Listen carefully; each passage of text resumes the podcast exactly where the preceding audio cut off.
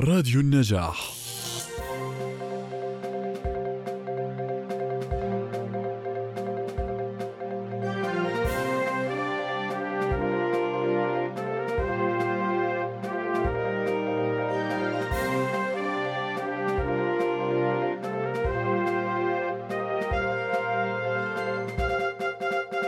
الان تقريبا آه، آه، متفق حولها.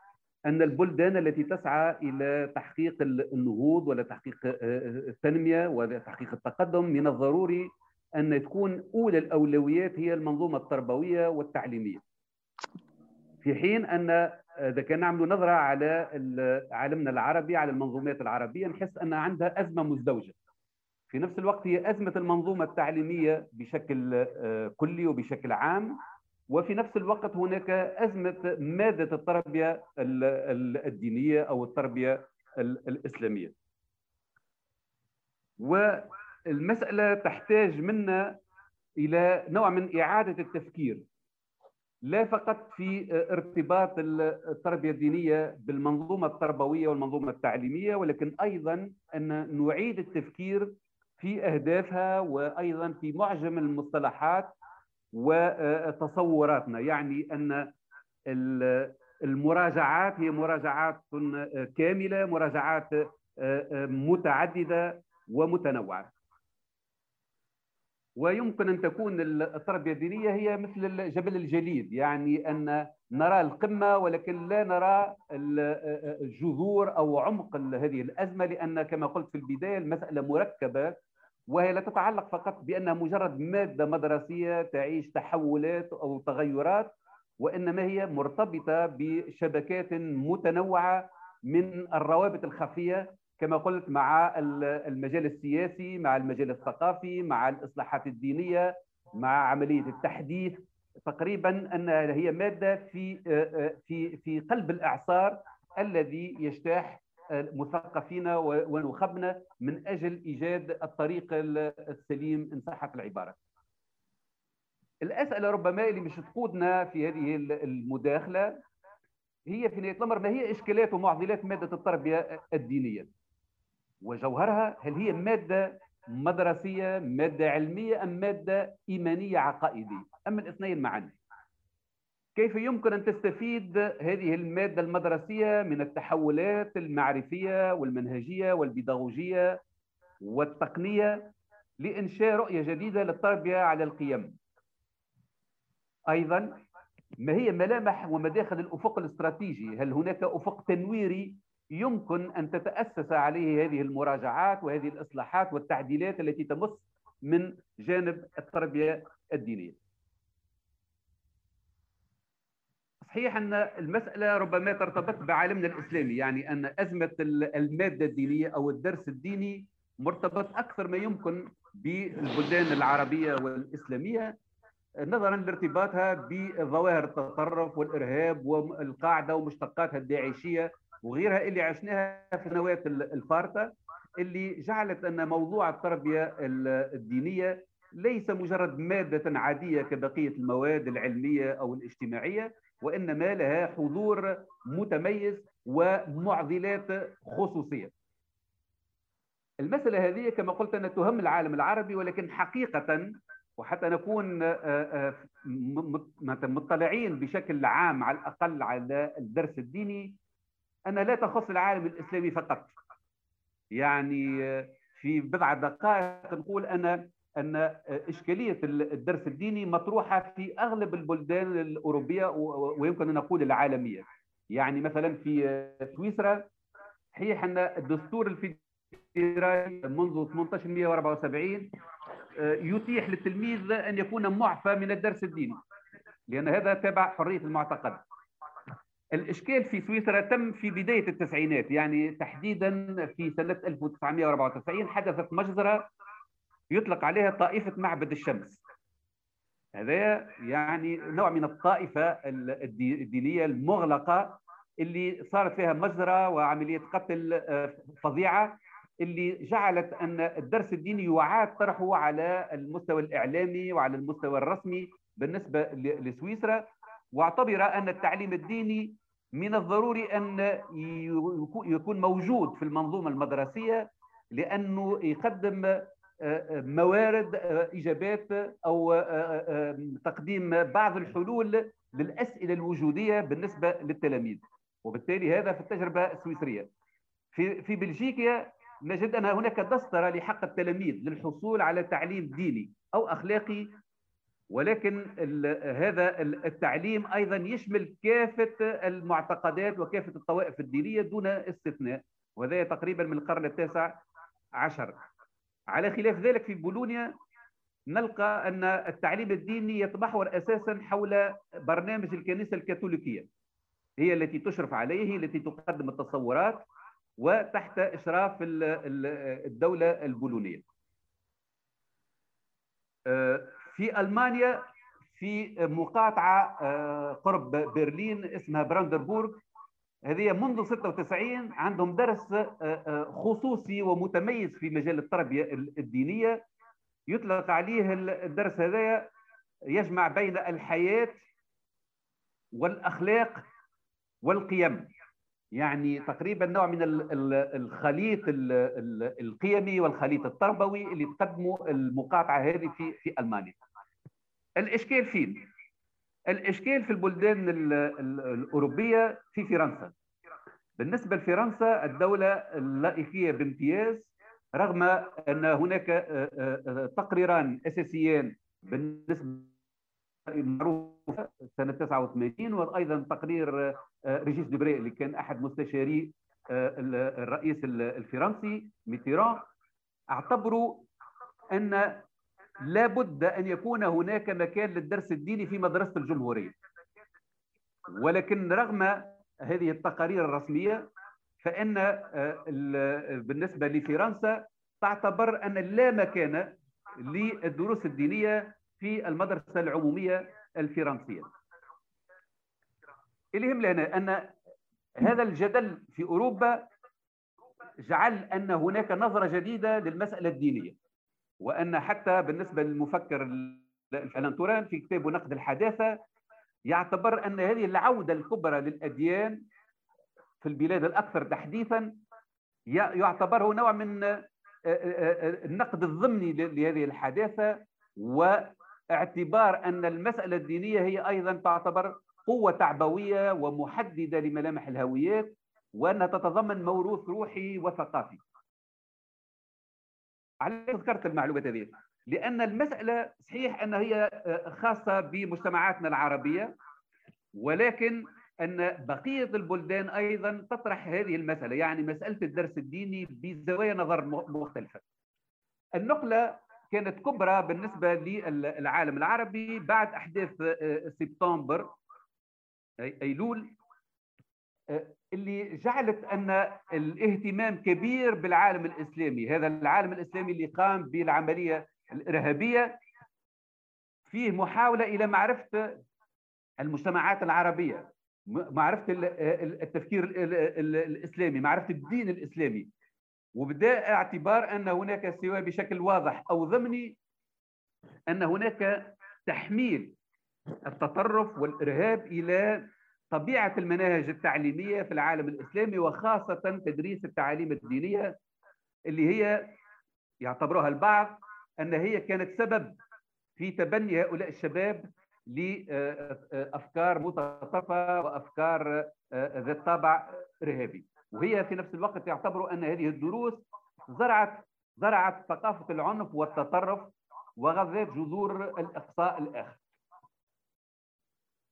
اللي وقع أن وهذا كل نحن نعرفوه منذ سنة 2004 خصص بوش الرئيس الأمريكي قرابة 145 مليون دولار لتغيير طبيعة التعليم.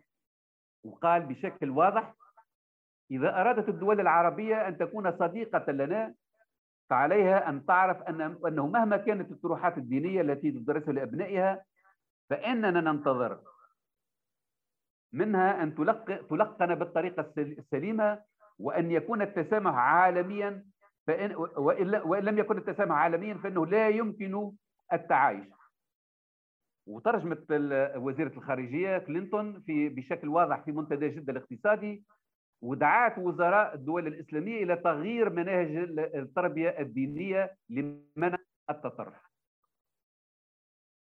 الإشكال شنو؟ الإشكال من ناحية سياسية. نتذكر كنا أن يعتبر البعض أن بداية نواتات النهضة العربية في القرن الثامن عشر كانت تحت سنابك خيل نابليون لما لما آه، آه، آه، استعمر أو لما هاجم مصر.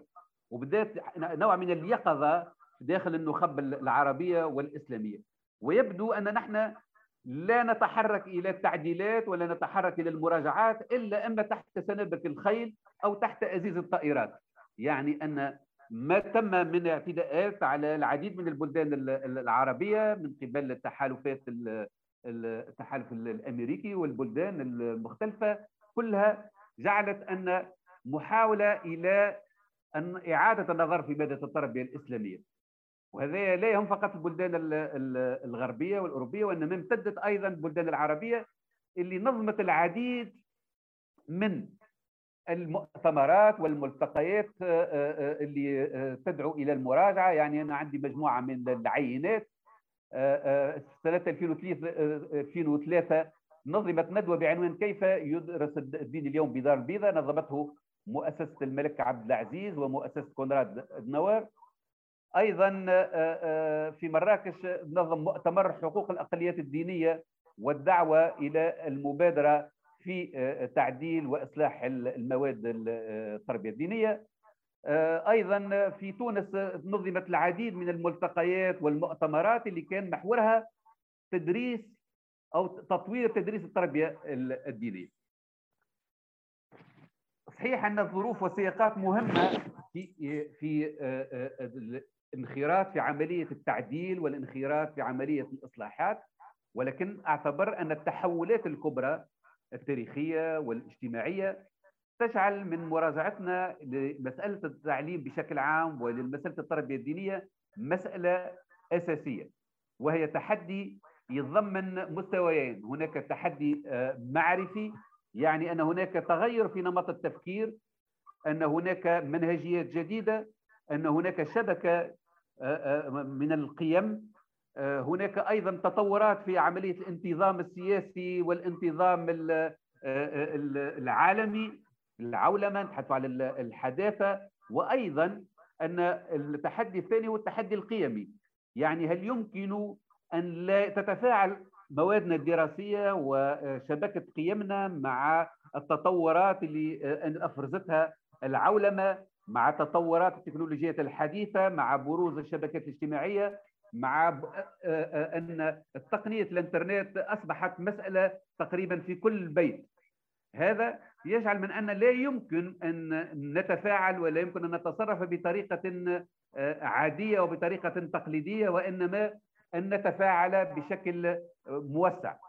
هذا الشكل الموسع يعني أن بما فيهم التربية الدينية وبقية المواد هي تستفيد من الإضافات اللي قدمتها الحداثة اللي قدمتها القيم والمناهج التربوية الجديدة لأن التطور لا يهم فقط الجوانب ربما الفلسفية والاجتماعية ولكن أيضا مست الجوانب النفسية والجوانب البيداغوجية والجوانب المنهجية اللي بينت أن لا يمكن تدريس مادة التربية الدينية بنفس الطريقة قبل عقود أو قبل سنوات عديدة وإنما من الضروري أن يقع زحزحت هذا آه، التمشي وإيجاد تمشيات تستفيد من الإضافات العديدة. وهذا تقريبا اللي اكدوا عليه العديد من من المفكرين. آه، آه، فما أستاذنا منصف بن عبد الجليل في تونس من الجامعة الزيتونية يقول أن للزمن وطأة وللتاريخ هزة يعني أن لا يمكن أن نكون خارج الزمن ولا يمكن أن نكون خارج التاريخ.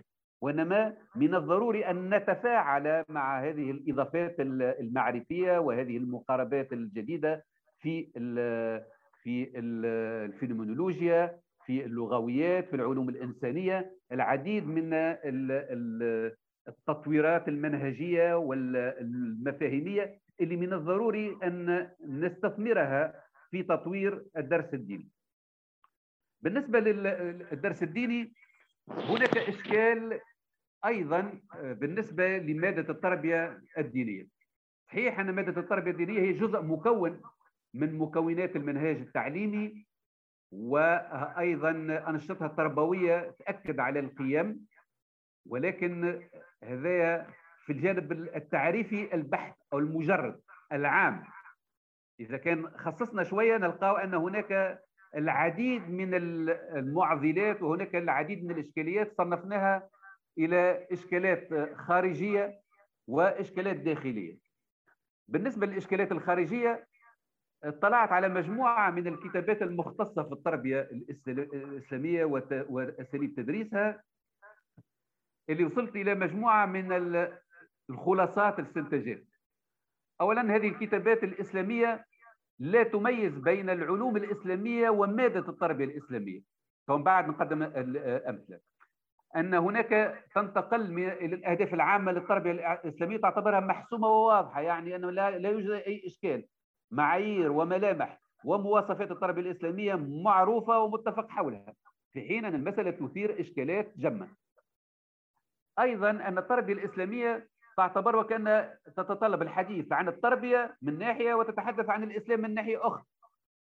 وكأن المسألة هي مجرد تركيبة ثنائية أو مزدوجة. بينما أن التربية الإسلامية كمادة تعليمية في المدرسة لها مميزاتها ولا تتعلق بالتربية الإسلامية بشكل عام. المثال الأولاني خذيته من كتاب اصدر في في في عمان. سنة 91 اسمه مدخل إلى التربية الإسلامية وطرق تدريسها. إيش يقول الكتاب هذا؟ يرى أن لا نجد تحديد التربية الإسلامية كمادة تعليمية. التربية الإسلامية سواء كانت تعليمية أو غير تعليمية أو في المدر... في المسجدية أو داخل المؤسسة التعليمية تقريبا تتشابه وتتوازى بشكل عام في حين أن التمشيات والمحتويات ينبغي أن تكون مختلفة. المثال ربما الأكثر وضوح هي كتابات محمد قطب وماجد الكيلاني وكتابات المعهد العالمي للفكر الإسلامي اللي تحط التربية الإسلامية في إطار تزكية النفس والمجتمع والأمة. وبالتالي تكون الأهداف هي رسالة عامة واسعة من قبل إصلاح الأمة والمجتمع ومحاربة الظلم الآفات الاجتماعية. وهي أهداف مهمة وكبيرة ولكن لا يمكن أن تكون هذه أهداف مادة تعليمية. يعني هي تهم بشكل عام التربية الإسلامية.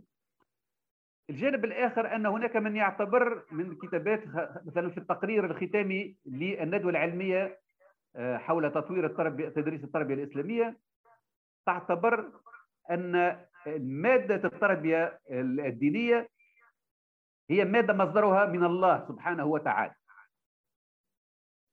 وهذا بطبيعة الحال فيه شطط كبير لأن هذه المادة هي مادة بشرية مادة تخضع إلى مجموعة من المعايير البيداغوجية والمعايير الهندسة المناهج وبالتالي أنها تتحدد ضمن آه، أهداف وضمن مكونات وضمن خصائص تدريبية وتقنية آه، في مجال إبلاغ المعلومة.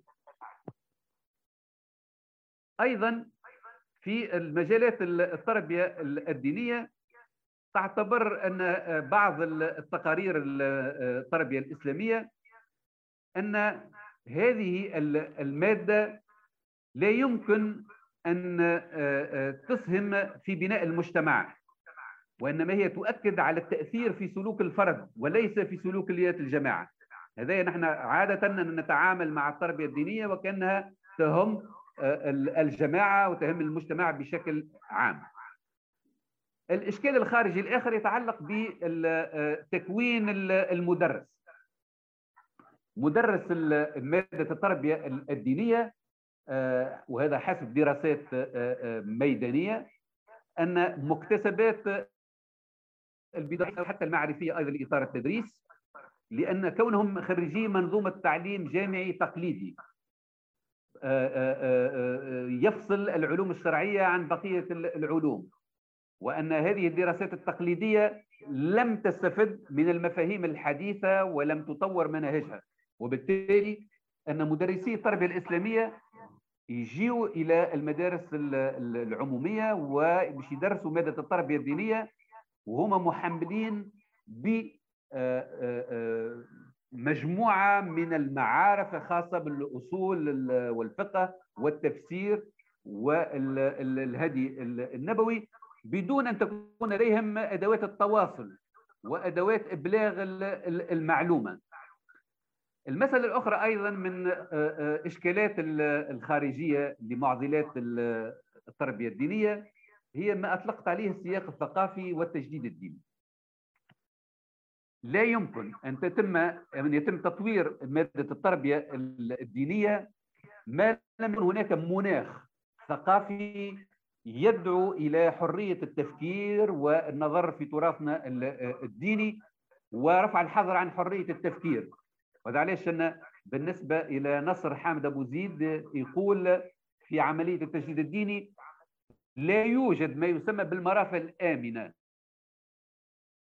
يمكن أن من عملية البحث العلمي حر. يعني أن حرية التفكير وحرية التجديد وحرية الاجتهاد هي اللي تساهم في إيجاد مناخ إيجابي ومناخ من الحرية. لأن كما يرى المفكر الإيراني اسبيات يقول انه آن الأوان بالنسبة لمنظومتنا التعليمية وخاصة لمادة التربية الدينية أن ننتقل من مجال التأصيل إلى مجال الحرية.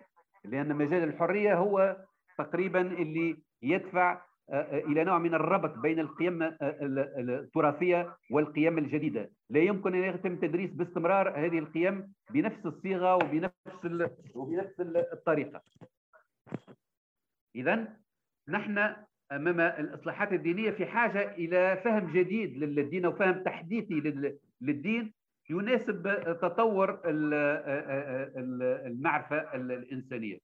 ويخلينا ربما حسب عبارات عياض بن عاشور نتجاوزوا الأرثوذكسية السنية يعني أن هناك بعض المعايير الثابتة اللي لابد أن يقع تجاوزها ويقول آه، آه، آه، هذا حفيده يقول جده قبل تقريبا في بداية القرن العشرين في كتابه أليس الصبح بقريب وإنك لا تنظر إلى الرجل وهو ابن القرن الرابع عشر هجري فتحسه في معارفه وفكره من أهل القرن التاسع أو العاشر هجري.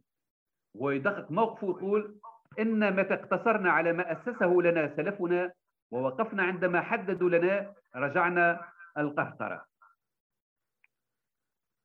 فيما يخص المعضلات الداخلية الإشكالات الداخلية هي عديدة ولكن مش نحصرها في ثلاثة إشكالات رئيسية. الإشكال الأول عندنا وهذا يهم كل البلدان العربية استراتيجية التسمية. يعني نلقاو التربية الإسلامية ونلقاو التربية الدينية ونلقاو العلوم الإسلامية نلقاو علوم شرعية دراسات إسلامية الدين والأخلاق يعني غيرها من التسميات. وهذا يطرح إشكال كبير يعني ما هي الهوية الإبستيمولوجية التعليمية لمادة التربية الدينية اللي ما زالت فيها العديد من الصعوبة والعديد من الغموض اللي ربما نحتاج إلى تدقيقه. يعني أن أولى المداخل بالنسبة لتطوير وتعديل ومراجعة التربية الدينية أن نتفق حول تسمية لأن التسمية ليست مجرد تسمية ولكنها هي تعبر وتجسم آه، المسمى المحتوى. وهذا اللي ربما يخلي آه، آه، الأهداف التربية الدينية تتجاوز اللي قلنا قبليك لأن البعض يتحدث عن أن التربية الدينية هي إفراز أو إنشاء المتعلم الرباني في حين أن نحن نبحث على صيغة جديدة بالنسبة للتربية الدينية تستفيد من مكتسبات الجديدة والمعرفية الحديثة. الإشكال الثاني يتعلق بمساله المنهجية التي تعتمد اللي سماها عبد الوهاب المسيري بالموضوعية المتلقية يعني أن هناك في منهجية التربية الدينية كثير من النقل والإطناب والحشو والاستطراد والرتابة والسكونية وهذا أيضا ليس فقط مجرد استنتاجات عامة وإنما هي مبنية على دراسات إحصائية وميدانية في العديد من البلدان العربية. ولعل الإشكالات المنهجية أن مثل ما أن هناك غياب لاستراتيجيات التسمية بالنسبة لمادة التربية الدينية هناك عدم وضوح في الرؤية للمادة في أذهان الفاعلين.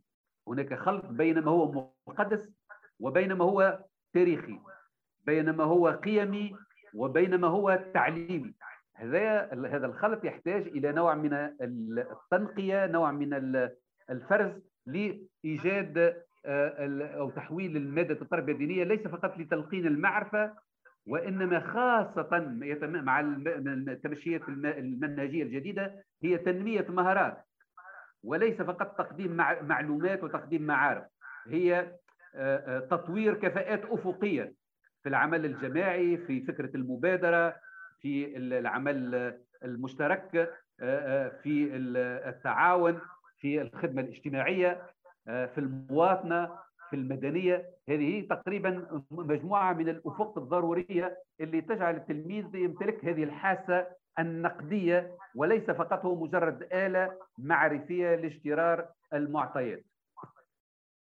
طبعا أن إضافة لهذا هناك عدم استغلال في في أغلب المواد ولكن بشكل تقريبا أكثر دقة مع جوانب التقنية هناك غياب لاستثمار الأدوات التكنولوجيات الحديثة في مجال آه، التدريس وفي مجال ترغيب التلاميذ في هذه المادة لأن آه، نعرف كلنا أن آه، إضافة إلى صعوباتها وإلى معضلاتها المنهجية فإن هذه المادة صورتها معناتها هناك تبخيس لصورة المادة التربية الدينية. هناك اعتبارها مجرد مادة ثانوية لا فقط لأنها ربما آه، آه، علاماتها أو آه، معاملاتها وضواربها محدودة ولكن أيضا للصورة التي يقدمها مدرس التربية الدينية أو أيضا لطريقة تقديمه للمحتوى وتقديمه للمنهاج التربية الدينية. وهذا بطبيعة الحال يخلي أن تطوير التربية الدينية في مدارسنا تتطلب لا أن تكون مواجهة للاستشراق والتغريب لاننا لقيت العديد من النصوص اللي تتحدث على مادة التربية الدينية وتوظفها في غايات غير تربوية وفي غايات آه، غير آه، منهجية وإنما هي غايات ذات طابع إيديولوجي في آه، مواجهة الغرب في مواجهة الاستشراق في مواجهة التغريب هذا كله بطبيعه الحال يجعل من أن هذه المادة محط رهانات كثيرة وتسييس من عديد من المجموعات في حين أن آه، من بين المداخل الأساسية لإنقاذ هذه المادة آه، وجعلها مادة آه، جاذبة مادة صديقة للتلاميذ أن تتخلص من عملية التسييس لمضامنها ولمحتواها. في جوانب أخرى تتعلق أنا خذيت زوز أمثلة تتعلق بالمثال الجزائري ثم المثال التونسي.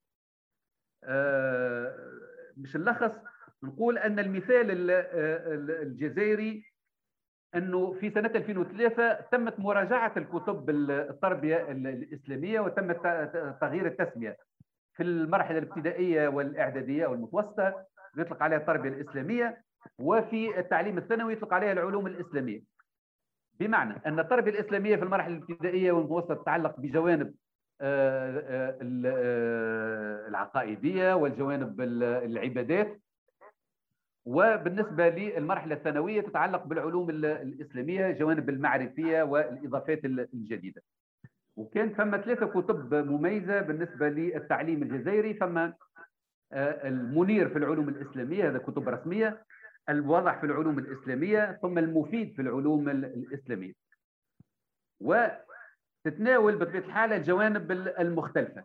لكن شنو ملاحظاتي السريعة على هذه الكتب؟ أن نوعية الخطاب اللي تفرز فيه خصوصية. يختلف عن الجامعات التقليدية وعن مدارس تكوين الأئمة أو المدارس الدينية العتيقة. هو يرى أن الدين فيه زوج جوانب أساسية التربية الدينية فيها زوج جوانب أساسية فما جانب النفعي والتعبوي ثم جانب الهوية. شنو معناتها الجانب النفعي والتعبوي؟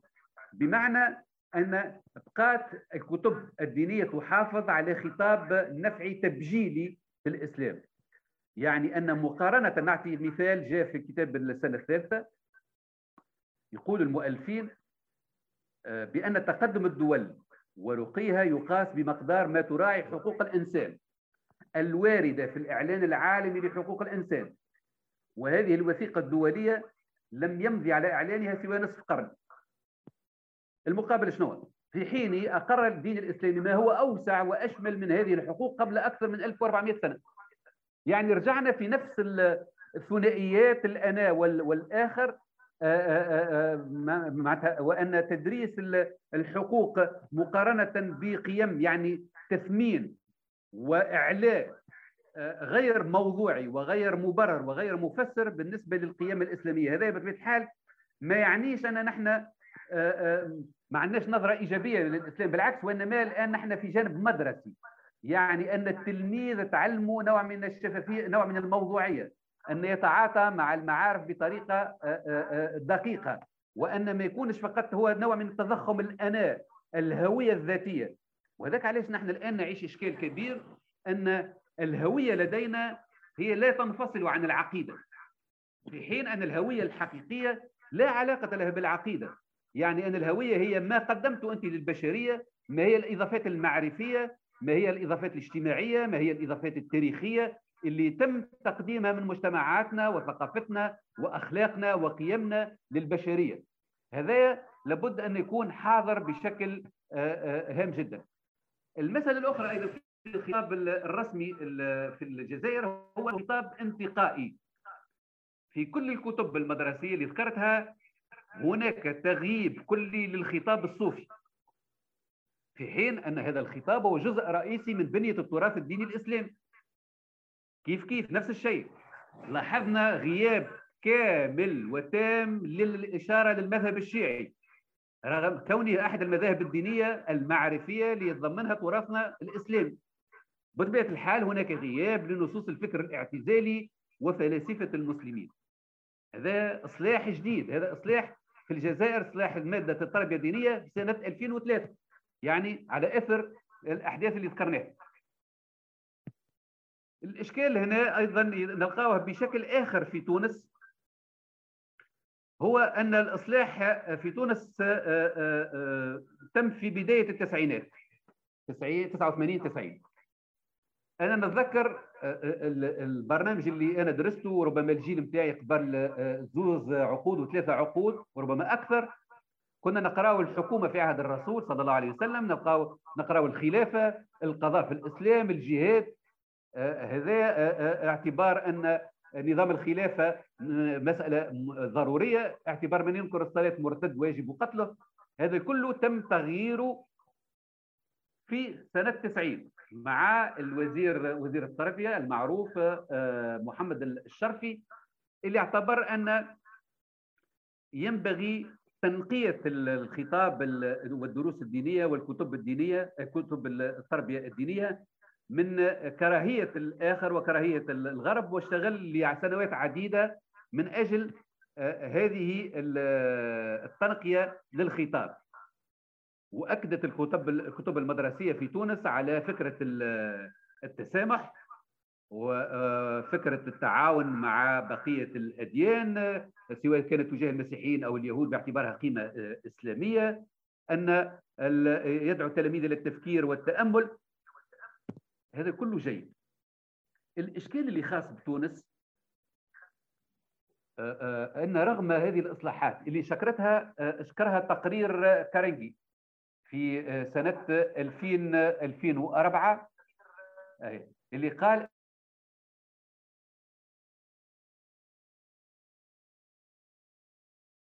ويقارنها آه، بالتجربة المصرية ويقول هنا معناتها تجربة آه، متميزة جدا. لكن هذا في مستوى الأوراق في مستوى البرمجة. وكنا نعرف صوتي صوتي مسموع؟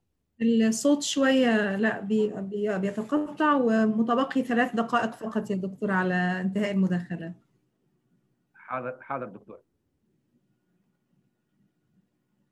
أن الإشكال في تونس أن رغم التعديلات وإدراج مجموعة من القيم الجديدة من التسامح ومن التفكير النقدي ومن النصوص المفكرين الجدد نلقاو حسن حنفي نلقاو محمد أركون وغيرهم من محمد عابد الجابري وغيرهم من المفكرين الإشكال شنو؟ الإشكال أن نلقاو تونس رغم هذا التحديث لأنهم تقريبا الشباب اللي التحق بداعش آه، وهذا تقريبا حسب الدراسات العلمية أن أكبر شريحة من الشباب اللي التحق بداعش وبالتنظيمات وببؤر التوتر وبالتنظيمات الإرهابية هم من الشباب التونسي تقريبا في حدود 5000 شاب آه، آه، بدون من تم تعطيلهم وإيقافهم في من قبل القوات الأمنية. وهنا سؤال غريب يعني لماذا؟ رغم تعديل المحتوى والمضامين التي تدرسها التربية الدينية فإن ذلك لم يحقق المطلوب ولم يحقق المرجو. مما يجعل أن المسألة كل ما تكون الإصلاحات مفروضة وأن الإصلاحات فوقية كلما يكون النتائج أو المردود هزيل جدا إن لم نقل معاكس وبالتالي ما نراه بالنسبة للأفق التنويري لمادة التربية الدينية أن تبنى عملية التطوير لا على الخبراء فقط ولا على فقط أو على السياسيين وإنما أن تكون مقاربة تشاركية أن كل آه، آه، النخب وكل المثقفين وكل المدرسين وكل المختصين في المجالات الدينية يساهموا في بناء وترقية مادة التربية الدينية وتسليحها برؤية مستنيرة تساهم في إكساب المتعلم مهارات معرفية وتمنح التفكير المنهجي والتفكير النقدي. هذا بطبيعة الحال كما قلنا لا يمكن أن يكون إلا ضمن هندسة.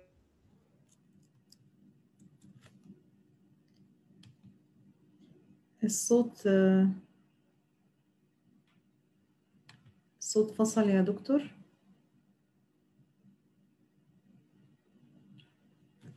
دكتور محرز. يبدو أن هناك عطل فني لدى الدكتور محرز.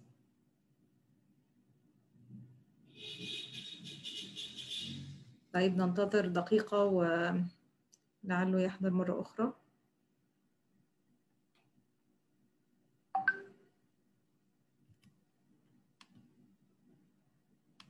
طيب يعني نشكر الدكتور محرز على مداخلتي القيمة. الحقيقة تناول فيها عدة نقاط هامة حول تشخيص صعوبات التربية الدينية والحاجة إلى إعادة التفكير في حضور المادة الدينية في السياق التعليمي. الحقيقة مداخلة ثرية ويعني بالتأكيد هناك الكثير من الأسئلة. هو نفسه طرح العديد من الأسئلة وعلاقة مدى التربية الدينية بالأبعاد السياسية والثقافية وبعض الإشكالات الخارجية والداخلية. كما تحدث أيضا عن مبررات مراجعة مدى التربية الدينية بين الضغوطات ونوعية المطالب كألا تكون المادة واجهة للاستشراق والتغريب.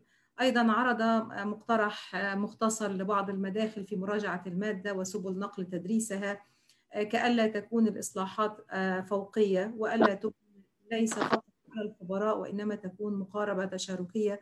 والحقيقة يعني أنا سجلت وراء الكثير من الأسئلة الهامة حول هذه المادة. ننتقل الآن مع الدكتور سمير لمدة أيضا نصف ساعة. ثم نفتح الباب للمداخلات والمشاركات. يعني أدعوكم لكتابة أي أسئلة على في الشات. وإن شاء الله بعد انتهاء الدكتور سمير سوف ننتقل إلى إلى أسئلتكم ومداخلاتكم. أهلا وسهلا بضيفنا الدكتور سمير بودينار هو أستاذ جامعي وباحث وكاتب مختص في علم الاجتماع الديني والسياسي مهتم بقضايا القيم وعلاقاتها وتفاعلاتها المجتمعية. هو أيضا رئيس مركز الدراسات والبحوث الإنسانية والاجتماعية. لا أدري سأنتقل المدينة صح ولا بوجدة في المغرب. عضو أيوه. يعني تعلم نحن يعني لهجتنا في المشرق تختلف عنكم في المغرب يعني. نعم نعم. عضو مجلس أمناء الرابطة العربية للتربويين التنويريين عنوان المداخلة حول الرسالة المعاصرة للتربية الدينية وتحولات زمن التعليم الإلكتروني والحقيقة. يعني هناك الكثير من التحديات التي واجهناها حديثا خلال العامين الماضيين تحديدا. فلتتفضل مشكورا وأهلا بك أهلا بكم دكتورة هبة شكرا جزيلا لكم وشكرا جزيلا للإخوة الأعزاء والأصدقاء في الرابطة العربية للتربويين التنويريين على الفرصة وعلى هذه الندوة الماتعة التي استفدنا فيها كثيرا من مداخلات الدكتور محرز الإدريسي أولا وأتوقع أن تمتد الإفادة إلى ما سيتفضل به السادة المتدخلون والمشاركون في هذه في هذا النقاش.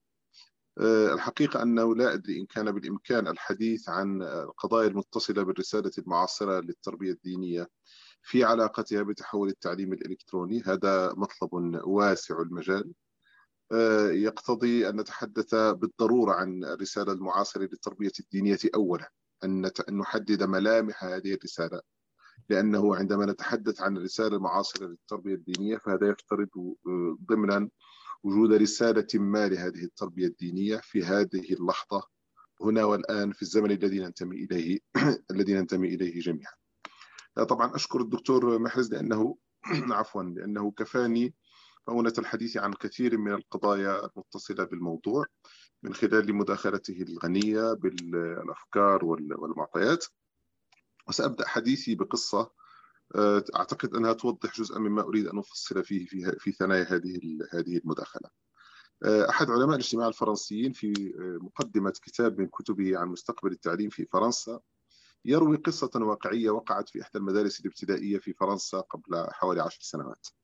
كان هناك زيارة وزير التعليم الفرنسي لإحدى المدارس زار فيها المدرسة وتحدث أو تبادل أطراف الحديث مع أطفال روضة رياض الأطفال والمدارس والتلاميذ عفوا في المستويات الابتدائية من التعليم.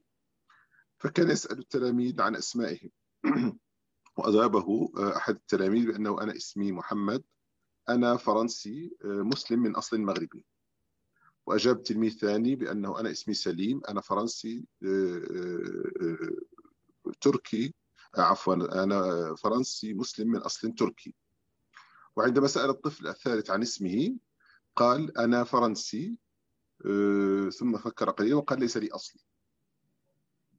طبعا هذا الرجل يشير إلى مسألة في غاية الأهمية من خلال هذه التجربة. يشير إلى أنه لا لم يعد بالإمكان التعامل مع مفهوم التعليم الديني أو التربية الدينية بشكل عام من خلال مؤسسات التنشئة الاجتماعية ومؤسسات التعليم بالشكل الذي تتعامل به الدولة الحديثة.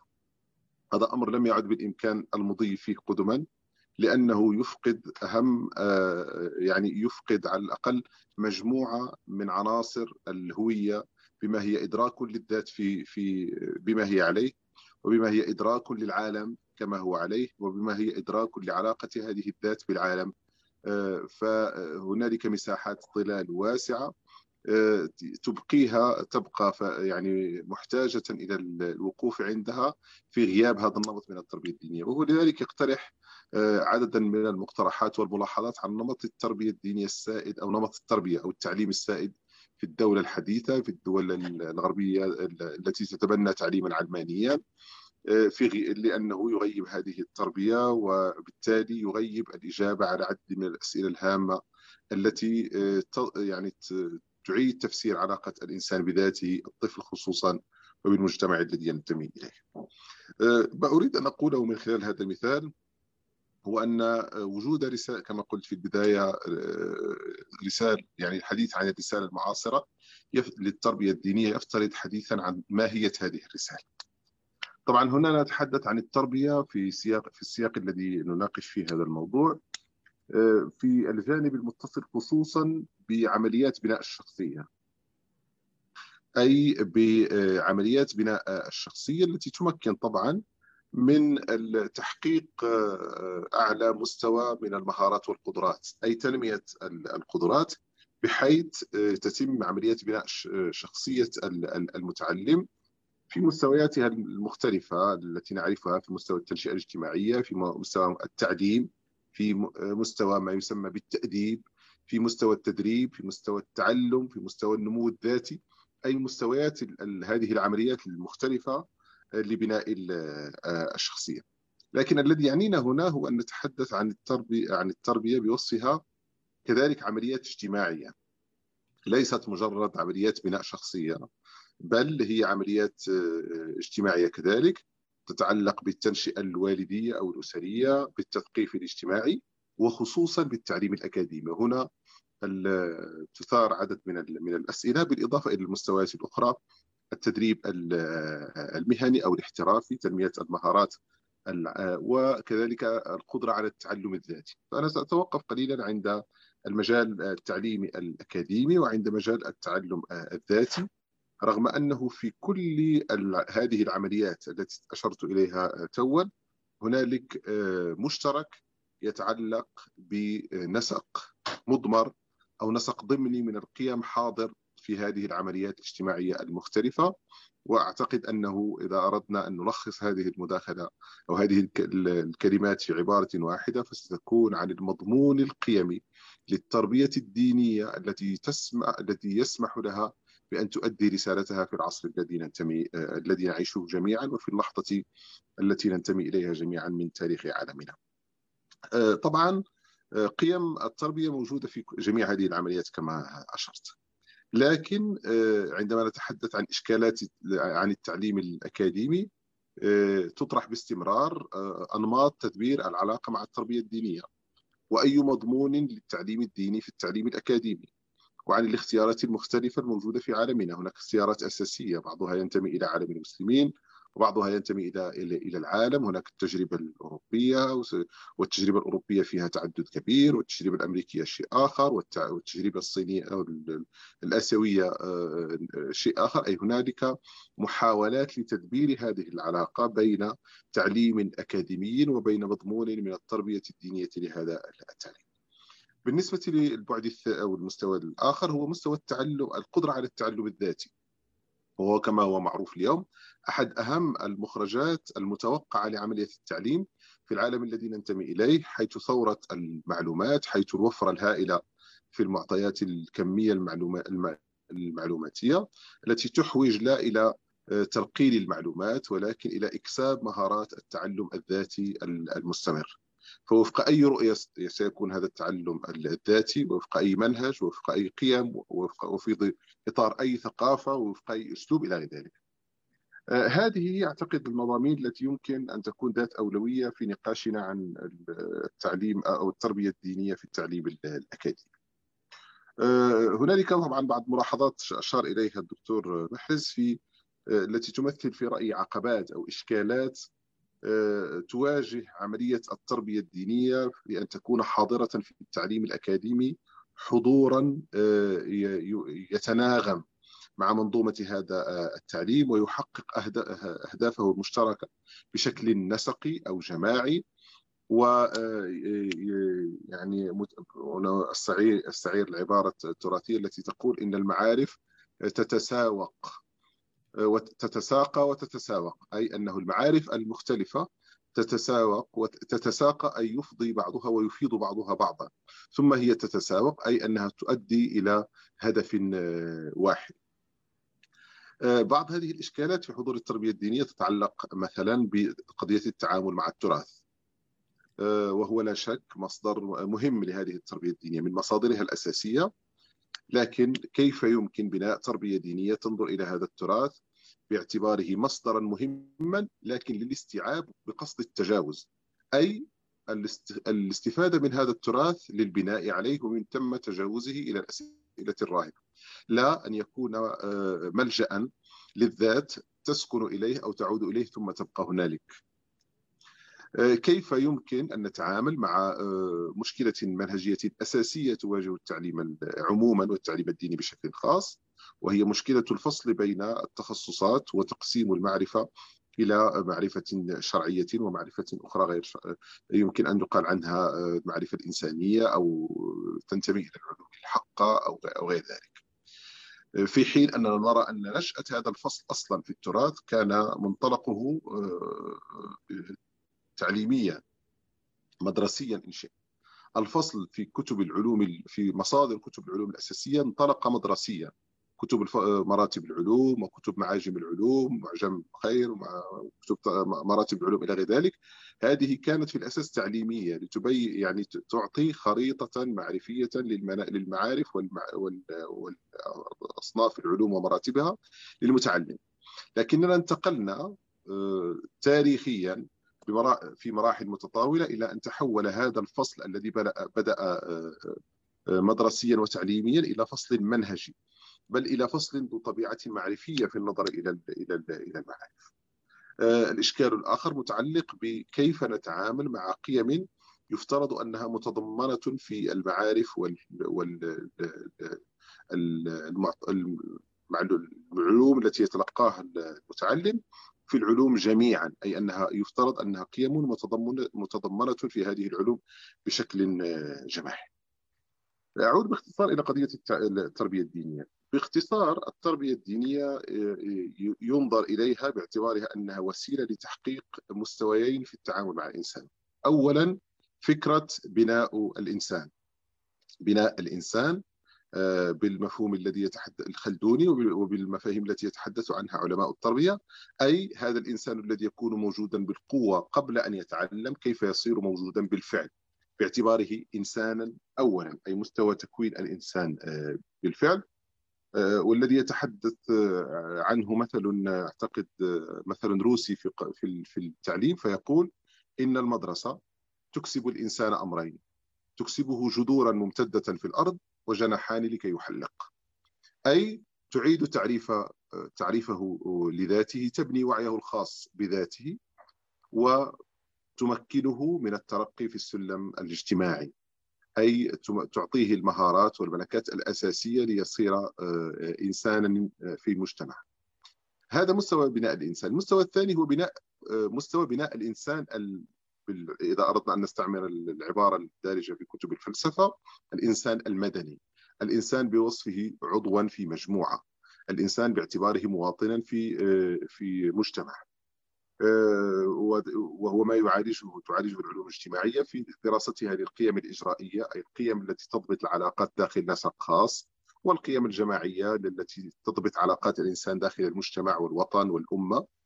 ثم وهذا في أمر في غاية الأهمية كيف آه، تبني التربية الدينية اليوم قدرة الإنسان آه، آه، على تمثل القيم الإنسانية المشتركة. وهذا أمر في غاية الأهمية لأن القيم الإنسانية المشتركة اليوم لم تعد طرفا فكريا وإنما أصبحت ضرورة وجودية للإنسان في عالمه. أصبحت مدخلا لا غنى عنه ليكون الإنسان مدركا لطبيعة العالم الذي ينتمي إليه آه، اولا ثم ليعيش آه، آه، مواطنته الكونية في عالم تتحد أزماته. يعيش سكانه تحديات مشتركة مجتمعاته أشبه ما يكون بسكان السفينة الواحدة التي لا يمكن آه، التعامل مع أجزائها إلا باعتبار أو بالنظر إلى مصيرهم المشترك ومقوماتهم المشتركة وخصائصهم المشتركة أو على الأقل محددات معيشهم الجمعي الذي سيحدد مصيرهم ومستقبل العالم الذي ينتمون آه، إليه. التربية الدينية طبعا عندها خصوصيات لا شك، أعتقد أنه من أهم مداخل التي ينبغي التعامل معها في إدراك خصوصية التربية الدينية وإدراك رسالتها قبل أن نتحدث عن الحوامل الرقمية أو غير ذلك هو أن التربية هنا تنتقل بمستويات بناء الشخصية من مستوى الأفكار إلى مستوى القيم وهذا أمر في غاية الأهمية.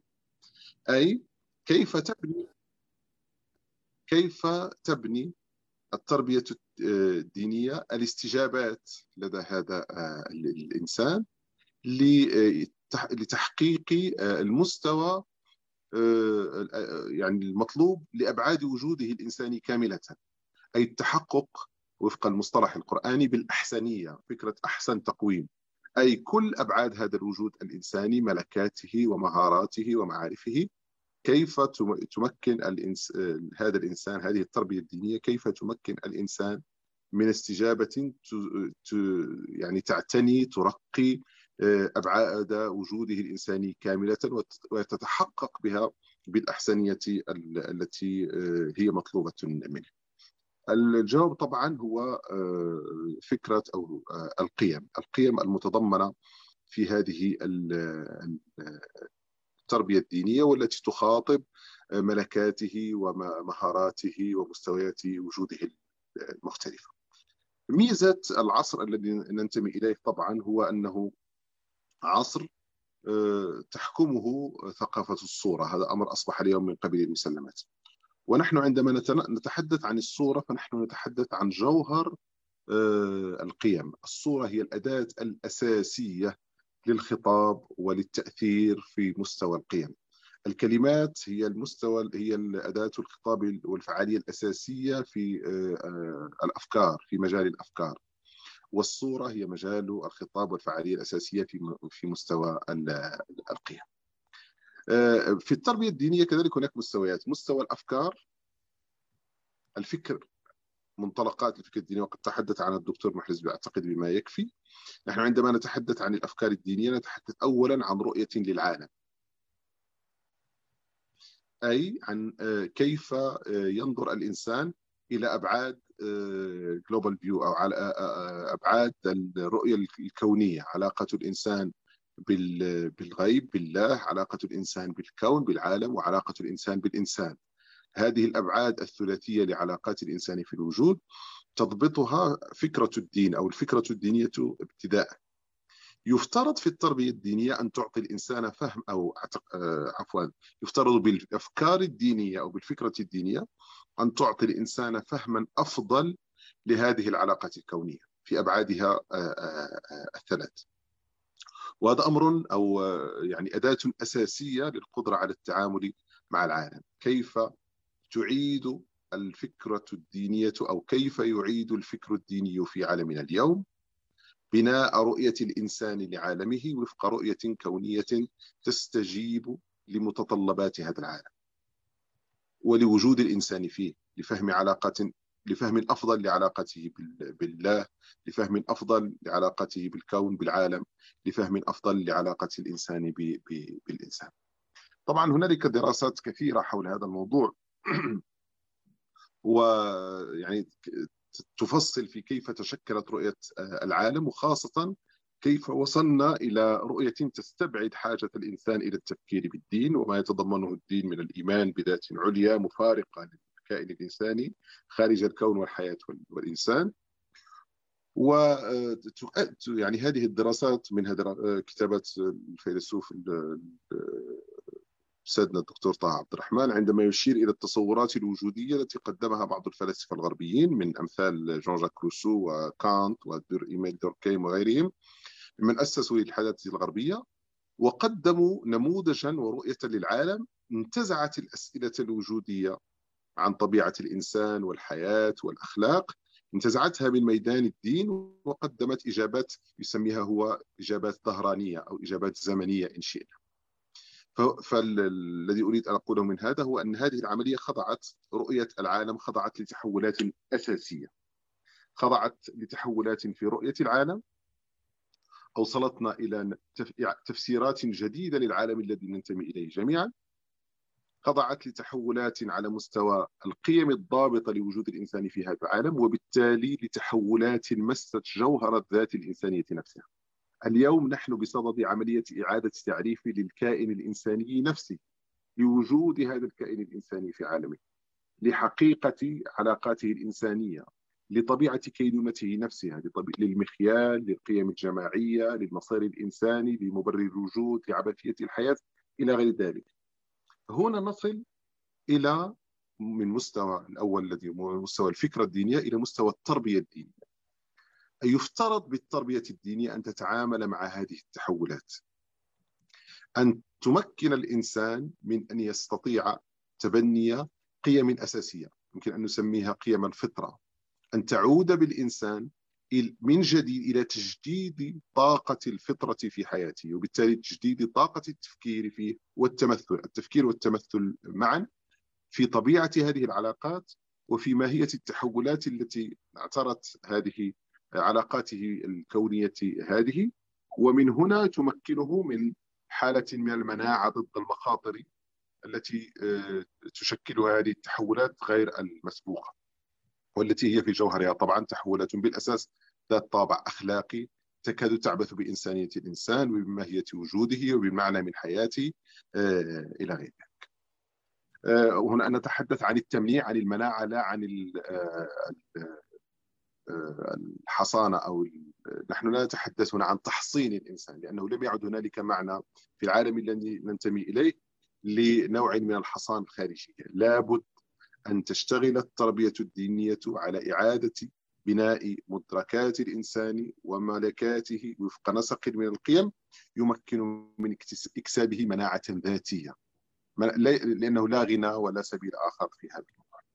باختصار أنتقل إلى مفاهيم التعليم الإلكتروني أو التعليم السحابي أو التعليم عن بعد كما كما يسمى اولا تواجهنا مشكلة أساسية عندما نحدد هذه الأهداف للتربية الدينية اليوم تواجهنا مشكلة أساسية في أدوار هذا التعليم الديني وفعال التعليم عن بعد عفوا أو التعليم الإلكتروني في علاقته بأداء رسالة التربية الدينية كما تحدثنا عنها سابقا.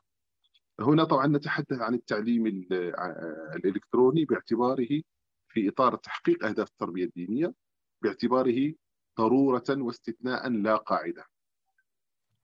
ليس بوصفه قاعدة يمكن أن تحقق أهداف التربية الدينية في حقل التربية الدينية تحديدا تبدو أدوات الأدوات المتاحة للتعليم الإلكتروني عن بعد على أهميتها في في مختلف أنواع التعليم الأخرى ليست أكثر من مجرد حلول استثنائية في حالة في حال الاستثناء لا قاعدة عامة تستجيب لأهداف التربية الدينية كما نطرحها في مجال القيم. وهنالك دراسات مهمة هناك دراسة صدرت قبل أربع سنوات أربع أو خمس سنوات عن ال digital learning أو التعليم الإلكتروني نشرتها مؤسسة مختصة بالتعليم أو بالتعلم الافتراضي واستطلعت فيها آراء عدد كبير من المختصين بالتعليم والتكنولوجيا في أنحاء العالم حول الاتجاهات والتحديات التي تواجه التي تواجه التعليم والتكنولوجيا عام 2016 2016 و2017 فكشفت نتائج عن أهمية تضمين القيم في التعليم أي أن الجهات التي أو المؤسسات المعنية بالتعليم الافتراضي أو التعليم عن بعد هي نفسها تشير إلى أهمية تضمين القيم في هذا النوع من من التعليم. وأن المسألة المهمة في هذا المجال هي الكيفية التي يمكن للعقول الشابة عقول المتعلمين أن تتعامل بها مع ما تقدمه ما تقدمه التكنولوجيا المتقدمة جدا اليوم المتاحة للجميع من يعني في ظل طوفان المعلومات التي يتلقاها هؤلاء الشباب من أخبار وبرامج ومعطيات وتسلية ومواقف وآراء وإعلانات وغير ذلك. وإذا أردنا أن نعرف أن نرى مثالا لذلك فيمكن أن نقول أن الإحصائيات اليوم تنبهنا إلى أن الشاب قبل أن يبلغ سن الثامن عشر في عصرنا تكون قد مرت أمام عينيه حوالي مئة ألف صورة عنف. إما بشكل مباشر أو في الغالب من خلال الوسائط الافتراضية. بمعنى أن أنه أننا بإزاء تحد أساسي ينبغي لهذا النمط من التربية أن يقوم بدور مهم ولا غنى عنه فيه. مع استحضار سطوة الافتراضي وسطوة التعليم الإلكتروني وسطوة التعليم عن بعد خاصة في ظل حالات الاستثناء مثل الحالة التي نعيش نعيشها اليوم. طبعا التعليم ثلاث دقائق تقريبا. حاضر. طب باختصار طبعا التعليم عندما نتحدث عن التعليم الإلكتروني أو التعليم عن عن عن بعد نحن نتحدث عن ثورة ثورات في المعرفة ألجأت الإنسان إلى تنمية مهارة الاستبعاد. قبل هذا المرحلة التعليم الإلكتروني كان التحدي والقدرة على الوصول إلى المعلومة. اليوم هذه القدرة يفترض أنها صارت قدرات عكسية التحدي صار هو قدرة الإنسان على استبعاد ما ليس ضروريا وما ليس مهما وما ليس مفيدا وما ليس أولوية. إلى آخره القضية الأخرى هو التركيز على الصورة كما قلت باعتبارها صانعة أساسية في عالم القيم. في في المخيال في الذاكرة في في الذوق في الاختيارات الحياتية. ولذلك حتى طبيعة الذاكرة التي نعيش في ظلها اليوم أصبحت أكثر فأكثر ذاكرة بصرية وليست ذاكرة تسجيلية بالشكل المعروف. الملاحظة الأخرى هي أن خصوصية التواصل الإنساني في في مجال القيم الدينية هي أساسا يعني تتسع عن إمكانية استيعاب التعليم الإلكتروني لها. نحن في في مجال الشرعية المعرفية والمسلكية مثلا لا تنفصل القيم الدينية عن القيم المسلكية. وبالتالي من مهم من المهم جدا أن تدرك أن يدرك القائمون على التربية الدينية اليوم في عالم التعليم الإلكتروني أن مهمتها الأساسية مهمة القيم الدينية هي أن يعيش الناس أفضل هذا العالم. إذا كان الفكر الديني يعلم الناس أو يعطي أجوبة على علاقاتهم الكونية وعلاقاتهم بأبعاد وجودهم فإن القيم الدينية تمكنهم من عيش أفضل وتمثل أفضل لهذه العلاقات في رؤيتهم للعالم في علاقتهم الكونية وفي حسن فهم التحولات العميقة التي يشهدها هذا العالم وحسن تمثل هذه الرؤى والعلاقات والتحولات من خلال تمنيع ضد المخاطر والإفادة من الفرص التي يتيحها هذا العالم يعني فضاء العوالم المفتوحة وخاصة الفضاء التعليمي الالكتروني. أريد فقط إن تسع الوقت لأشير إلى ملاحظة أو لمعلومة أخيرة وهي أنه عندما نتحدث عن إذا أردنا نماذج للحكم على فعالية نمط الثقافة السائدة في أي تعليم ديني الدكتور محرز أشار أو مارس تمرينا مهما في الإشارة إلى لماذا تكون المجتمعات التي يفترض أنها عرفت إصلاحات عميقة في منظومة التعليم الديني لا زالت هذه المجتمعات مصدرة للعنف أو للشباب الذين يلتحقون ببؤر التوتر. أنا أعطي ملاحظة عكسية عن مجتمع يفترض أنه من الناحية العددية أن المسلمين فيه هم نسبة عددية تؤهلهم ليكونوا في طليعه أعداد الملتحقين بنقاط التوتر والذين ينزلقون إلى التطرف العنيف. لكنه يعطي نموذجا عكسيا هو الهند. الهند تسجل مع وجود مئات الملايين من المسلمين بغياب إحصائيات دقيقة لكن عدد المسلمين في الهند يتراوح عددهم بين 160 مليون و350 مليون حسب يعني مصدر الإحصائيات. لكن هؤلاء يسجلون إحدى أدنى النسب في الالتحاق بنقاط التوتر هذا الأمر دفع كثير من الذين إلى النظر إلى طبيعة هذه التربية الدينية التي يتلقاها الناس وأنها في الأساس تربية معيشية تربية واقعية تربية يومية تعلم الإنسان مع تمسكه بمنظومة القيم التي ينتمي إليها أن التعدد جزء من حياته اليومية لا يحتاج معها إلى تدبيره باعتباره مشكلة أو أزمة يسعى إلى حلها من خلال الانزلاق في مهاوي العمل. أعتذر على الإطالة وشكرا لكم جميعا.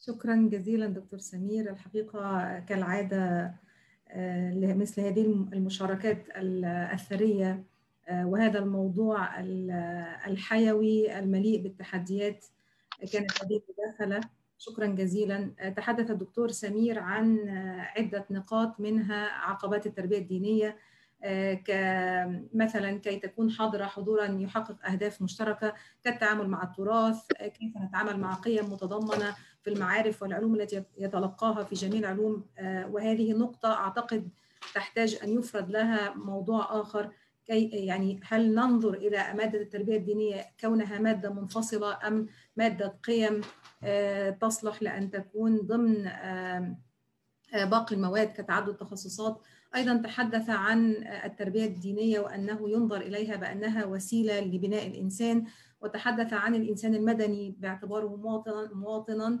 وأعتقد هنا أيضا موضوع آخر أو أو أسئلة أخرى تتعلق بالمواطنة والتربية الدينية وسؤال أحد الحضور أعتقد سنبدأ به عندما سأل لماذا نقول التربية الدينية وليس التربية الإسلامية. أيضا تحدث عن خصوصية التربية الدينية وما يتعلق بالمستوى الأفكار ومستوى القيم وهذه أيضا نقطة محورية. أو دعنا نقول البناء من التصورات إلى مستوى التصرفات. كيف يصبح للتربية الدينية دورا في هذه النقطة؟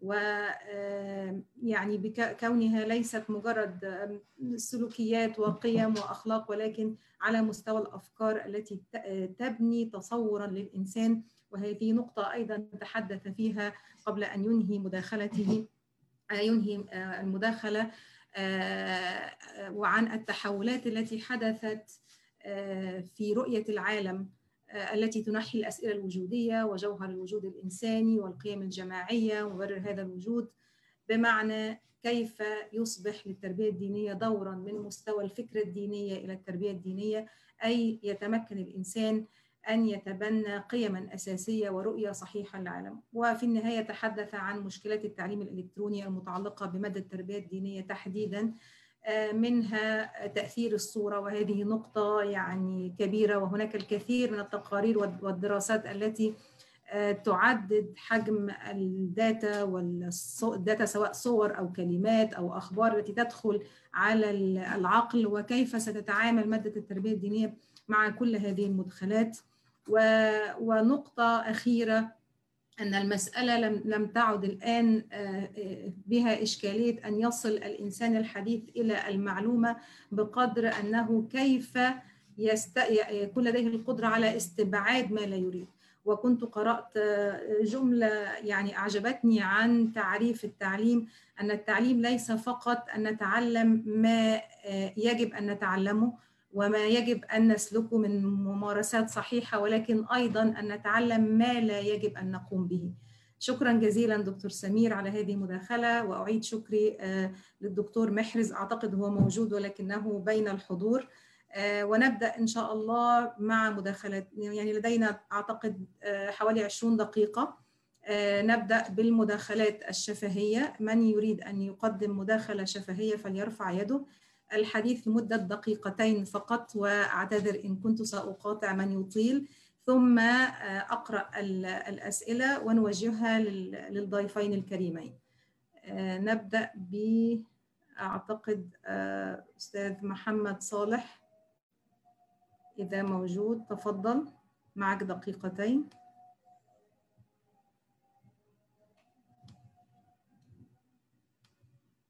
طيب ليس موجودا أو لا يسمعني. ننتقل إلى الأسئلة وسأحاول أن يعني أدير الأسئلة بحيث يعني تكون أقرب ما يكون للمداخلة الدكتور محرز أو الدكتور سمير. سؤال أساسي حسناوي مع حفظ الألقاب طبعا. ما دام المحاضرة الأولى تتناول التربية الإسلامية لماذا تم استخدام مصطلح التربية الدينية وهو مصطلح واسع؟ والسؤال نوجهه للدكتور سمير تفضل.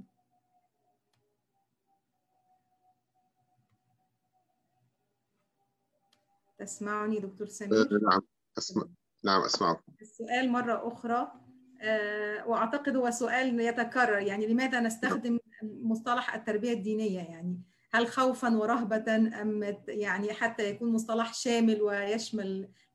تفضل. أنا أعتقد أن ما نقصده بالتربية بالدين هنا هو شيء يسميه ابن تيمية بالإسلام العام. وهذه عبارة أعتقد عبارة يعني بليغة. أي ما هو مفهوم الدين؟ الإسلام أولا باعتباره رسالة باعتباره الدين الذي توالت به النبوات والذي يحمل نفس النمط النسق من القيم والذي توج بالرسالة الخاتمة. ونحن نعرف جميعا أن هذا الأمر يعني تحدث عنه القرآن من خلال حديثه عما شرع الله سبحانه وتعالى للناس في رسالة النبيين جميعا. ثم حديث النبي عليه الصلاة والسلام في الحديث عن الإتمام فكرة الإتمام. إنما بعثت لأتمم مكارم الأخلاق. الإتمام في اللغة هو إكمال الشيء وقد قارب انتهاءه. أي أننا ننجز المستوى الأخير في عملية في في إنجاز أي عملية من العمليات. فكأن بناء هذا المعمار الأخلاقي الذي توالت به النبوات وساهمت فيه مواريث القيم الإنسانية عبر تاريخها جاءت الرسالة المحمدية لتتمه أي لتتم الجزء الأخير فيه وتعطيه الصورة النهائية التي اختارها الله للناس من خلال الرسالة الخاتمة. نحن نتحدث عن هذا الموضوع. نتحدث عن هذا الموضوع تحديدا. عندما نتكلم عن التربية الدينية نتحدث عن جوهر القيم الكامنة في الدين.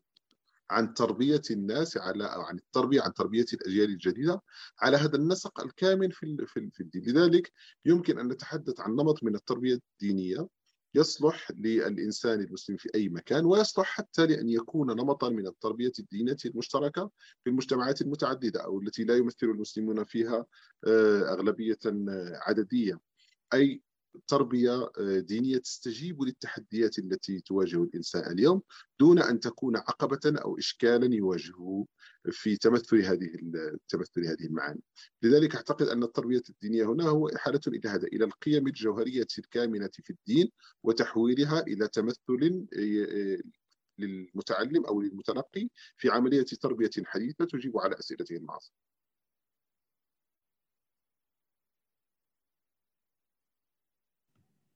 شكرا جزيلا يا دكتور آه سمير. سؤال الدكتور محرز هل آه يستطيع المشاركة بالصوت أو الصورة؟ دكتور محرز؟ هل أستطيع دكتور محرز بسمعنا. هل يستطيع أن إذا سمحت. حتى نقدر نسمع. شيل الميوت دكتور محرز. حتى نقدر نسمعك تفضلي دكتور هبه باستعراض باقي الأسئلة. سؤال آخر وأعتقد هو سؤال مركب يعني تحدثت عنه دكتور سمير وأعتقد تحدث عنه الدكتور محرز يتعلق بلماذا يجب أن يبقى الدرس الديني موجود اكاديميا. أو سؤال بمعنى آخر أرسله أحد المتابعين هل يمكن أن يكون مادة التربية الدينية تستبدل بمادة القيم والأخلاق في بعض الدول العربية؟ أصبح لم لم تعد هناك مادة التربية الإسلامية وهناك منهج تحت عنوان القيم والأخلاق فهل يمكن أن يأخذ شكل آخر؟ أو لماذا لا يكون منهاج غير منهجي؟ وهذا السؤال أحد المتابعين لماذا لا يكون منهاج غير منهجي مثل تركيا على سبيل المثال؟ فلو تتفضل دكتور سمير أو دكتور محرز إذا كان يستطيع الحديث بعد ذلك. تفضل. دكتور محرز معنا أو؟ حضرتك تفضل إلى أن يستطيع لأنه يبدو وضع ميوت و... لو ترسله يا عبد الله لو لو أمكن. أه الحقيقة أنا يعني أدرك أن أن التفصيل في هذا الموضوع الذي تضمنته مداخلتي كان نوعا من التطويل الذي قد يصيب المتحدث بالملل. لكنني تعمدت أن أفصل بين الحديث عن الفكر الديني والأفكار الدينية وبين التربية الدينية. وقلت إن الأفكار الدينية هي إجابة على أسئلة وجودية على الأسئلة العلاقات الكونية للإنسان. بينما التربية الدينية هي مستوى تمثل هذه الأفكار، القدرة إذا كنا نتحدث عن علاقة الإنسان بالكون وبالله وبالإنسان باعتبارها باعتبار الأجوبة عنها كامنة في الفكرة الدينية فإن التربية الدينية هي تعامل مع استحقاقات هذه العلاقة. هي تمنيع للإنسان ضد مخاطر الانزلاق في وعيه بهذه العلاقات. هي تمنيع للإنسان في. في إطار التعامل مع التحديات التي تواجهها هذه العلاقة. فهذا الفرق الفرق هو أن الفكرة الفكر الديني هو يتعامل بمستوى الكلمات لأنه لأن التحدي بالنسبة له هي تحدي أفكار. في مستوى التربية المسألة متعلقة بالوسائل الأكثر فعالية. لأنها لأنه ينصب في مستوى يعني يركز على مستوى القيم وبالتالي هنا حضور الصورة. ومن هنا تحدثنا عن التعليم الإلكتروني باعتباره سمة أساسية في هذا في هذا العصر. هذا الأمر الأول. أما بالنسبة لل التعليم أو الأخلاق أعتقد إذا كان هناك نمط من التعليم أنا لست معنية بأن يسمى تعليما دينيا أو غير ديني. أنا معني بجوهر ما سيقدمه هذا التعليم. إذا كان يستطيع أن يقدم الإجابات التي تجنبنا الإشكال الذي تحدثت عنه في البداية عندما استحضرت نموذج وزير التعليم الفرنسي مع الأطفال أي إجابة على تستطيع أن يفسر الإنسان منها أو الناشئ هويته أن يعي من خلالها ذاته أن يستطيع أن يتعامل مع التحديات الوجودية والأخلاقية التي تواجهه في عصره فلست معنيا بقضية التسمية. لكن أجدد القول أن التعليم الديني في هذه الحالة هو شقين فكرة ومنظومة قيم. منظومة من الأفكار إجابات ومنظومة من القيم التي تتجه إلى الجانب المعرفي والسلوكي وال, وال... تقنيات أو مفردات أو تفاصيل التعامل مع هذه التحديات. شكرا جزيلا. يعني برأيك لا يمكن الفصل بين دراسة العلوم الشرعية بمعنى أن يكون هناك مادة لدراسة العبادات والسيرة وبعض الأمور التي تعتبر معلومات دينية وأخرى تتعلق بكل القيم التي تتلاقى فيها المادة التربية الإسلامية مع مع المناظير الأخرى التي قد تكون تود تنحية الدين جانبا كقيم المواطنة والإحترام إحترام الآخرين وثقافة التنوع التي هي من صميم أيضا القيم قيم الدين الإسلامي يعني. كمخرج من مسألة تدريس العلم العلوم التعليم الديني أو يعني العلوم الشرعية بالمعنى التقليدي. السؤال موجه لي آه يعني آه نعم. ال... اولا أنا عندي يعني تحفظ على هذا التقسيم للعلوم الشرعية وغير الشرعية.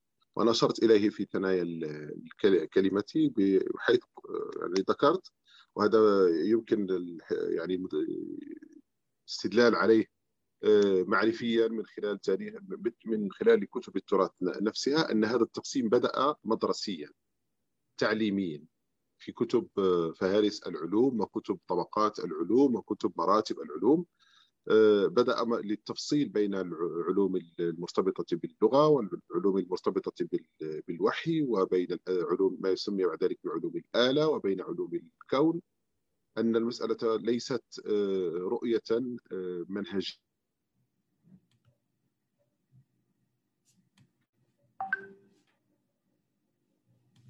الصوت نعم صوت الدكتور سمير توقف يبدو في عنده إشكالية بالإنترنت طيب دكتور محرز حاضر هل يسمعنا؟ يستطيع المداخلة؟ والدكتور محرز موجود بس أتمنى أنه المايك يتفعل عنده يبدو عنده مشكلة أيضا تقنية آه يعني ممكن حد نعم هو الدكتور محرز بيسمعنا جيدا لكن الإشكال ب آه. المايك عنده مش عم بيفتح. طيب ننتقل طيب. إلى أي مداخلات شفهية. يعني أما يعني معنا ربع ساعة بال... على الأكثر. فإذا هناك من يود أن آه دكتور سمير دخل من دكتور دكتور هي دكتور سمير عم بيرجع. أيوه اتفضل. بس بدي أذكرك ب آه. معك يا دكتور سمير نسمعك. آه معذرة. طبعا هذه مشكلات التكنولوجيا المعروفة يعني التي أعتقد أصبحت جزءا يعني جزءا من روتين اليومية صحيح. آه روتين اليومي. الفعاليات ذات أو من هذا النوع. كنت أقول أن هذا التقسيم أصلا تقسيم يحتاج إلى إعادة نظر لأنه إحدى أهم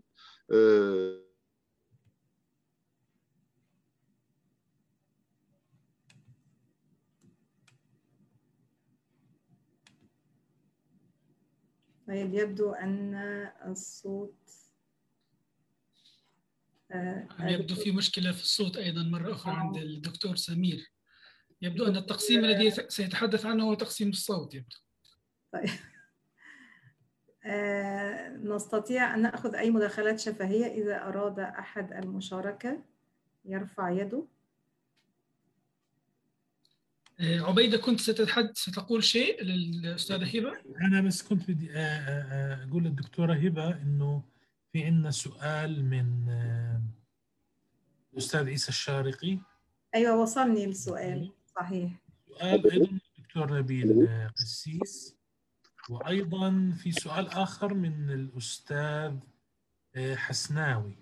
أيوة. أنا بس إنه بعد ما يكمل الدكتور إذا أمكن سمير الآن إنه نتلو على الأسئلة كاملة من أجل الوقت يعني بحيث إنه يجاوب عليهم لاحقا بشكل كامل. الدكتور سمير عندنا طيب أنا سأقرأ نعم. كلها مرة مرة واحدة بحيث لو هناك تداخل في الموضوع يمكن ال- نعم. دكتور آه، سمير بنسمعك إحنا. نسمعك. طيب في سؤال من الأستاذ عيسى سؤال عام. كيف يمكن أن نعلم الإسلام ويقصد مادة التربية الدينية هنا؟ كما لو أن التلميذ صحابيا يتعلم الدين وكأنه يتنزل للتو آه، من خلال القرآن والنبوة خارجا عن التراث اللاحق على التنزيل الذي فرق الأمة ومزقها. آه، سؤال آخر يتعلق ب آه، أعتقد ال- ال- الحديث عن نموذج التعليم في الهند. فذكر ذكر المحاضر من الأخ السياسي حسناوي ذكر المحاضر التربية عند المسلمين في الهند وبالمقابل ماذا يمكن أن نقول عن اضطهاد السيخ للمسلمين من أعلى مستوى؟ آه، لو آه، نجيب عن هذين السؤالين ثم أوجه سؤال آخر من الأخ نبيل لأنه سؤال آه، ضخم يحتاج إلى سيكون هو السؤال الأخير يعني. دكتور سمير ليس موجودا الآن. نعم يبدو هنالك إشكالية تقنية آه، في المغرب وتونس. المغرب العربي. آه، هناك سؤال الحقيقة أو أعتقد هي أقرب للمداخلة يعني نستطيع أن نقرأها ونتناقشها مع- معا. نعم. آه، إلى حين حضور الدكتور سمير أو الدكتور محرز. يتحدث الأستاذ نبيل يقول أن الظاهرة التي أشرتم إليها بسياق حديثكم حول ذلك التناقض المحير في النتائج بين منهج تربوي ديني محدث وحداثي في تونس والذي شكل تجربة فارقة مع التجارب التربوية الأخرى وذلك الكم الاعتباري من الجهاديين السلفيين الذين التحقوا بالتنظيمات المتطرفة المتطرفة المتنوعة. وأعتقد يقصد ما تحدث عنه الدكتور حول الإصلاحات التي تمت تمت في مادة التربية الدينية ومع ذلك تم حصر عدد كبير من المنتمين إلى الجماعات الإرهابية مثل داعش. وتحدث الدكتور أعتقد عن ما يسميه الإصلاحات الفوقية. فسؤاله هنا يقول ألا يشير ذا- هذا برأيكم إلى أن التربية الرسمية تشكل السقف الأدنى الفاعل في تشكيل الوجدان الفردي والجمعي بينما الخطاب الديني التحريضي المتداول والمبثوث عبر المنابر اللا رسمية له اليد العليا في تكوين هذا الوجدان. وما الحلول برأيكم؟ آه، الحقيقة هذا سؤال أيضا أخير. لدينا ثلاثة أسئلة الآن قبل أن ننهي هذا اللقاء الثري. آه، دكتور سمير عاد إلينا مرة أخرى. أهلا وسهلا. أهلا. أهلا بحضرتك. أنا آه. آسف لأنه يبدو مشكلة في قطاع لا. يعني اعتدنا على مثل هذه المشكلات ولا تحدث إلا عندما يتحدث ال- ال- الشخص يعني عادة. طيب لدينا ثلاثة أسئلة. لا أدري إن كنت استمعت إلى السؤال الأخير أم أعيده لا والله للأسف لم أستطع أن طيب. أستمع إلى السؤال الأخير. دع دعنا نبدأ بهم. لدينا ثلاثة أسئلة آه، ثم ننهي إن شاء الله هذا اللقاء. سؤال من الأخ عيسى. كيف يمكن أن نعلم الإسلام كما لو أن التلميذ صحابيا يتعلم الدين وكأنه يتنزل توا من خلال القرآن والنبوة؟ خارجا عن التراث اللاحق على التنزيل الذي فرق الأمة ومزقها. والسؤال ثاني آه، ذكر النموذج الخاص بالهند آه، عندما تحدث أعتقد آه، أظن الدكتور محرز عن لا نتحدث عن هذا.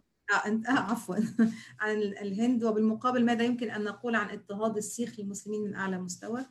آه، السؤال الأخير يتعلق آه، ب آه، مسألة آه، عدد أو أو التقارير التي أظهرت عدد كبير من الشباب المنتمين إلى داعش رغم أو الجماعات ال- ال- الإرهابية رغم تطوير مادة التربية ال- ال- الدينية. وكون الإصلاح الفوقي قد لا يؤتي آه، بنتيجة بقدر ما آه، يؤثر الخطاب الديني آه، اللا رسمي يعني فهذه ثلاثة أسئلة نعم. مختلفة. أعتقد السؤال الثالث هو الذي يت- يتفاعل مع مداخلة الدكتور محرز لأنه هو الذي تحدث عن إصلاح ال- التعليم وعدم فعاليته في تحصين الشباب أو تمييع الشباب ضد بؤر التوتر والانجرار وراء العنف أنا باختصار أقول أن تعليم الإسلام اليوم يحتاج إلى بث روح الإسلام وهو منظومة القيم الكامنة فيه. الإسلام في النهاية ليس مدونة قوانين وليس وثيقة وثيقة للأحكام لا مدنية ولا جنائية ليس دليل استخدام جهاز إلكتروني. الإسلام في العمق هو نسق من القيم تكتسي أو كساؤها وشكلها هو نسق هو منظومة الأحكام لكن جوهره هو نسق من القيم. قيم كلية تتعلق بالرؤية للكون بالتوحيد بالعدالة بالمساواة بقيمة الحرية بنسق العلاقات الإنسانية بنمط إلى غير ذلك. هذا هو روح ما ينبغي أن تعلمه يعني روح الرسالة الذي ينبغي أن تتمثله التربية الدينية في عصرنا. أما بالنسبة لاضطهاد المسلمين لاضطهاد السيخ للمسلمين أو غيرهم طبعا خطأ.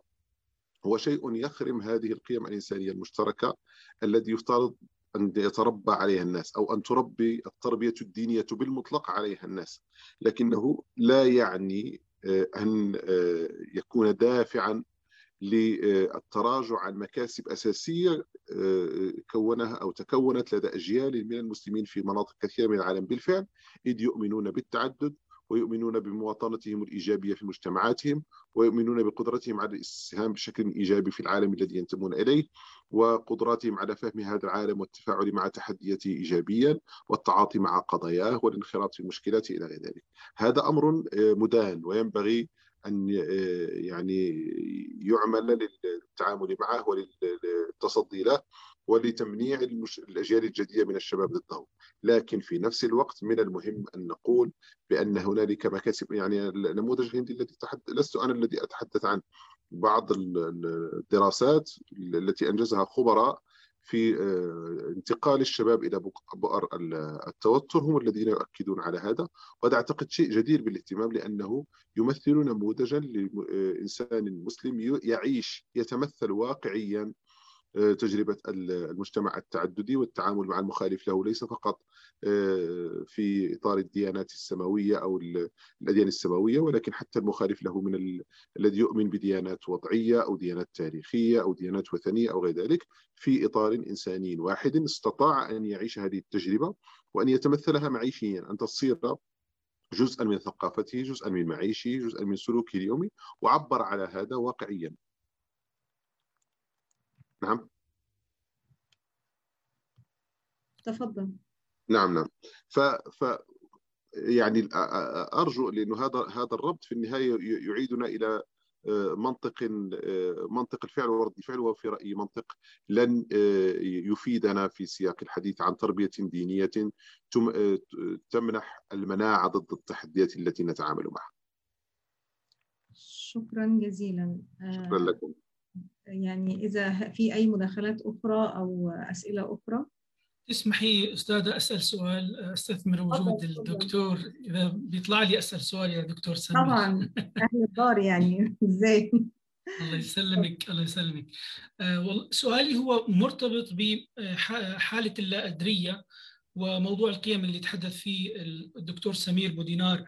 صعود اللا أدرية تحديدا عند جيل الشباب يعني كان قبل كوفيد قبل مرحلة كورونا وهذا الصعود كان ناتج عن إنه المؤسسة الدينية ورجال الدين عاجزين عن تقديم إجابات لأسئلة الجيل، الأسئلة الجديدة المرتبطة بالتطور وبالعصر، فكان الشباب يلجأوا إلى الفضاء الرقمي، إلى المساحات الرقمية، إلى المجال الرقمي ليحصلوا على معلومات عن أسئلتهم وعن تحدياتهم، فوجدوا فوضى، فوضى معلوماتية تتعلق بالدين، يعني كان في هنالك حالة فوضى معلومات دينية. هذه الفوضى المعلومات الدينية الشباب لم يكن لديهم منهجية للتصنيف وللقراءة لا يوجد لديهم منهجية للتعامل مع هذه الفوضى لأن هنالك كان إشكالية في عملية النشأ. فكان سؤالي أنه كيف ممكن اليوم في ظل الفضاء الرقمي هذا الواسع أنه نركز على منهجية تمكن الجيل الجديد والأجيال القادمة من التعامل مع فوضى المعلومات والتعامل مع الفضاء الرقمي فيما يتعلق بالتعلم الديني. هذا كان يعني السؤال بالنسبة لي في كمان إذا بس بحب أنوه إنه كمان في إحدى المتداخلات الأستاذة لانا بتحب تحكي سؤال. تفضلي لانا. طيب الدكتور سمير يحب يرد أم نأخذ مداخلة أستاذة لنا؟ لانا لانا تفضلي تفضلي لانا تفضلي صوتك مسموع لانا لانا نسمعك تفضلي آه. يبدو كمان في عندها إشكالية. اليوم المشكلة طيب بالانترنت أتوقع أتوقع إنه الدكتور سمير آه في بالغلط أو عفوا خلص ما اسعفوا الإنترنت خلص انتهى عنده. آه ببلغكم تحياته للأسف ما قدر يرد على سؤال عبد الله دكتورة هبة بإمكانك إنك تنهي اللقاء على أمل أن نلتقي فيكم المره القادمه إن شاء الله. طيب نشكر الدكتور سمير والدكتور محرز على ما يعني المداخلات الثرية. يعني المداخلات قدمت أسئلة يعني خرجنا بأسئلة أكثر ربما تعقد لها لقاءات أخرى. نشكر للحضور الكريم مشاركتهم وأسئلتهم ونتمنى أن نلتقي بكم في مرات لاحقة إن شاء الله. شكرا جزيلا. شكرا شكرا لك أستاذة هبة على إدارة الجلسة ونلتقي بالاسبوع القادم بندوة جديدة. شكرا. شكرا.